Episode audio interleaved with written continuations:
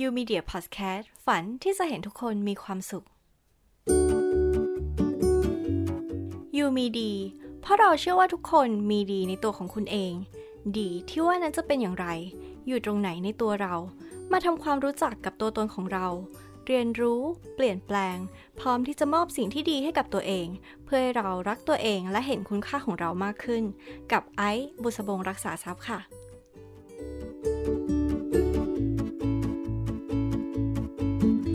สวัสดีค่ะ ยินดีต้อนรับคุณผู้ฟังทุกคนนะคะ เข้าสู่ยูมีดีบายยูมีเดียพอดแคสต์ค่ะ ก่อนอื่นเลยนะคะ ไอต้องขออธิบายถึงที่มาที่ไปของชื่อยูมีดีกันก่อน ชื่อนี้เนี่ย มันเกิดจากว่า ไอเนี่ยเชื่อว่าเราทุกคนเนี่ยมีข้อดีแล้วก็มีคุณค่าในตัวเองนะคะ รายการของเราเนี่ยจึงอยากจะนำเสนอเรื่องราวดีๆ ข้อคิดดีๆ เพื่อที่จะส่งต่อสิ่งดีๆ ให้กับทุกคนได้มองเห็นแล้วก็ค้นพบแง่มุมที่งดงามของชีวิตนะคะทำให้เรารักตัวเองมากขึ้น และพร้อมที่จะส่งความรักที่มีให้กับคนรอบข้าง และสำหรับเรื่องราวที่เราอยากจะนำเสนอในวันนี้นะคะ ก็คือ เรื่องของการแบ่งเวลาบริหารชีวิตให้เป็นสุข หรือว่าเราจะเรียกง่าย ๆ ว่าการจัดการเวลากับตัวเองนั่นเองค่ะหนึ่งวันมี 24 ชั่วโมงใช่ไหมคะทุกคนเนี่ยก็คงจะเคยบอกกับตัวเองว่าเฮ้ยเราไม่ค่อยมีเวลาเลย ถ้าคุณเป็นอีกคนหนึ่งที่รู้สึกว่าวันวันหนึ่งเนี่ยไม่เคยมีเวลาพอที่อยากจะทำสิ่งที่อยากทำไม่ว่าจะเป็นการพักผ่อนนอนหลับ การใช้ชีวิตส่วนตัว การพบปะกับเพื่อนฝูง หรือว่าอยู่กับคนใกล้ชิด หรือคนที่คุณรักเนี่ยก็ไม่ค่อยมีเวลา เพราะว่าเรามัวแต่ไปทุ่มเทกับเวลาการทำงานซะเป็นส่วนใหญ่ สุดท้ายเนี่ยเราจะมารู้สึกทีหลังว่า เฮ้ยทำไมชีวิตของเรามันน่าเบื่อจังทำอะไรวนลูปเดิม ไปทำงานกลับบ้านไปทำงานกลับบ้าน ไม่มีเวลาไปทำสิ่งที่เราอยากจะทำเลยไอ้กำลังจะบอกว่าบางทีเนี่ยสาเหตุมันที่ทำให้เรารู้สึกแบบนี้มันไม่ใช่ว่าจริง ๆ แล้วเรามีเวลาไม่พอนะ แต่ว่ามันอาจจะเกิดจากการที่เราเนี่ยไม่รู้จักการแบ่งเวลาต่างหากค่ะ วันนี้นะคะไอก็เลยอยากจะนำกฎสูตรการบริหารเวลาที่เราเรียกสั้น ๆ ว่ากฎ 888 เนี่ย มาใช้ในการบริหารเวลาให้กับทุกคนกัน แล้ว กฎตรงนี้นะคะ ก็จะช่วยทำให้เราได้เวลาแล้วก็ได้ความสุขกลับคืนมาด้วยนะคะ ประเด็นแรกก็คือสงสัยกันใช่ไหมว่ากฎ888คืออะไร ใน 1 วันเนี่ย เรามีเวลาทั้งหมด 24 ชั่วโมงนะคะ ถ้าเกิดว่าเรานำมาแบ่งออกเป็น 3 ช่วงเนี่ย ก็จะได้ช่วงเวลาละ 8 ชั่วโมง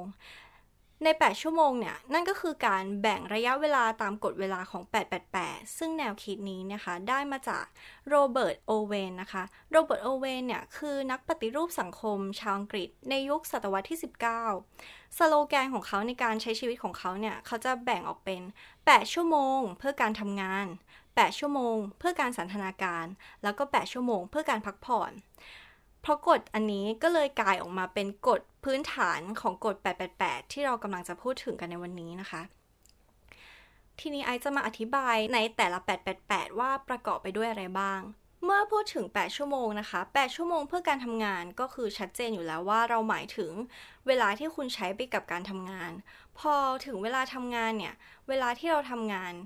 ใน 8 ชั่วโมงนี้ 1 ชั่วโมงจริง ๆ แล้วเราควรที่จะหาเวลาผ่อนคลายบ้างนะคะ หรือว่าละสายตาจากการทำงานประมาณ 5-10 นาทีบ้าง เพื่อให้เราไม่รู้สึกเหนื่อยล้าจนเกินไป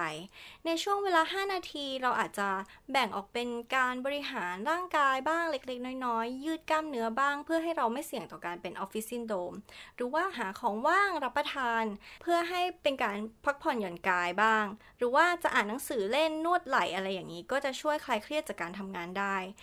นอกจากนั้นเนี่ยใน 8 ชั่วโมงที่เราจะต้องทำงานเนี่ยถ้าไม่จำเป็นจริง ๆ เนี่ย เราก็ไม่ควรที่จะหอบงานประจำกลับมาทำต่อที่บ้านอีก หลายคนคิดว่าการที่เราทุ่มเทกับการทำงาน มากๆ เนี่ย การเอาเวลางานมาปะปนกับเวลาพักผ่อนเนี่ย ก็อาจจะทำให้เราเกิดความเครียดโดยที่เราไม่รู้ตัว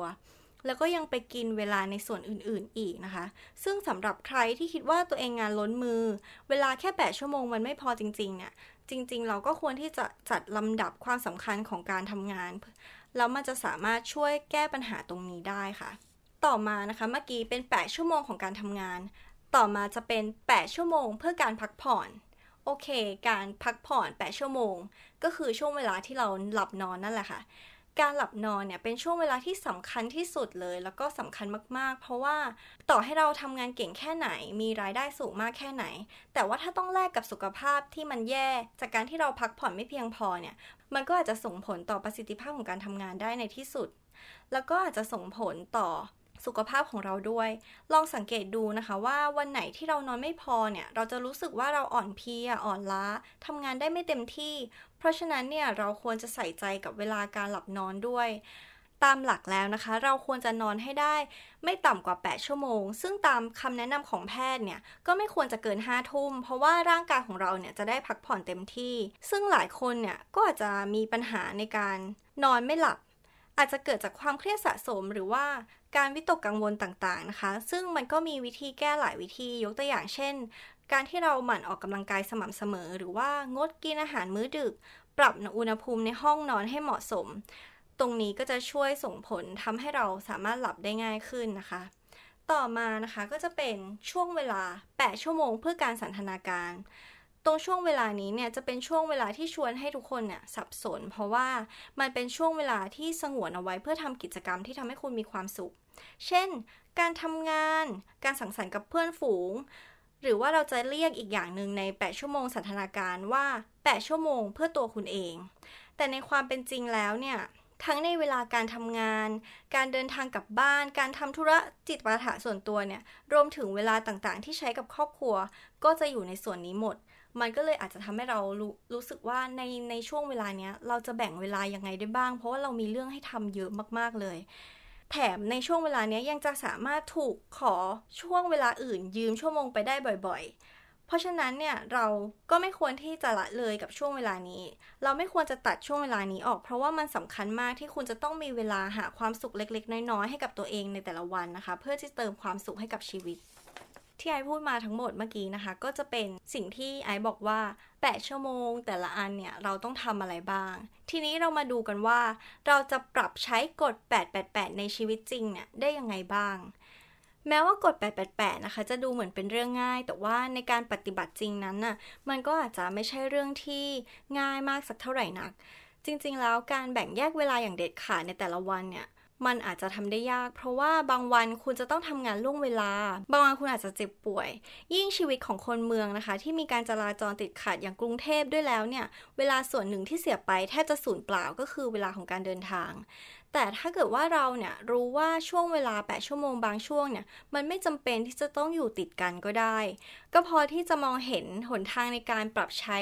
ในชีวิตประจำวันของเราได้บ้างนะคะ ต่อไปนี้เนี่ยก็จะมาเล่าถึงเทคนิคเล็กๆ น้อยๆ ที่จะช่วยให้คุณเนี่ยสามารถแบ่งเวลาได้ดีขึ้นนะคะอย่างแรกเลยนะคะก็คือ 1. ลำดับความสำคัญของการทำงานในแต่ละวันให้ได้ จะทำให้การทำงานของเราเนี่ยมีประสิทธิภาพมากยิ่งขึ้น เพื่อให้ช่วงเวลาการทำงานของเราจบไปใน 8 ชั่วโมงได้เนี่ย เราจำเป็นที่จะต้องบริหารเวลาให้ได้ หรือว่าแยกแยะความสำคัญของการทำงานให้ได้ว่า งานนี้สำคัญมากนะสำคัญน้อย อันไหนเร่ง อันไหนไม่เร่ง แล้วมันจะทำให้ช่วงเวลาของเราไม่ไปลุกล้ำช่วงเวลาอื่น ๆข้อที่2เลยนะคะก็คือการหาทางสอดแทรกช่วงเวลาเพื่อตัวเอง หรือว่าช่วงเวลาของการสันทนาการเนี่ย ในช่วงเวลาที่เราทำงานก็ได้นะคะ อาจจะเป็นตอนพักกลางวันหรือตอนพักเบรก10-15 นาทีในออฟฟิศเนี่ยเราก็สามารถทำกิจกรรมง่ายๆ ที่เราชื่นชอบได้ เช่น อ่านหนังสือ หรือว่ากินกาแฟ หรือว่างีบหลับในช่วงสั้นๆ ก็ถือเป็นการช่วยให้เรามีช่วงเวลาเพื่อตัวเองบ้างนะคะ ต่อมานะคะ ข้อที่ 3 เราไม่ควรที่จะปล่อยช่วงเวลาในการเดินทางทิ้งไปเปล่าๆค่ะ เราควรจะใช้สมาร์ทโฟนให้เป็นประโยชน์นะคะ ไม่ว่าจะเป็นการอ่านหนังสือ ดูคลิปวิดีโอรายการโปรด หรือว่าถ้าหากเราจะต้องขับรถเนี่ย เราก็ใช้วิธีการฟังพอดแคสต์รายการที่เราชอบก็ได้ หรือว่าฟังเพลงก็ได้ค่ะ ข้อที่ 4 นะคะในวันหยุดเนี่ยเราก็สามารถที่จะชดเชยเวลาเพื่อสันทนาการในวันทำงานที่มีน้อยกว่าได้ค่ะ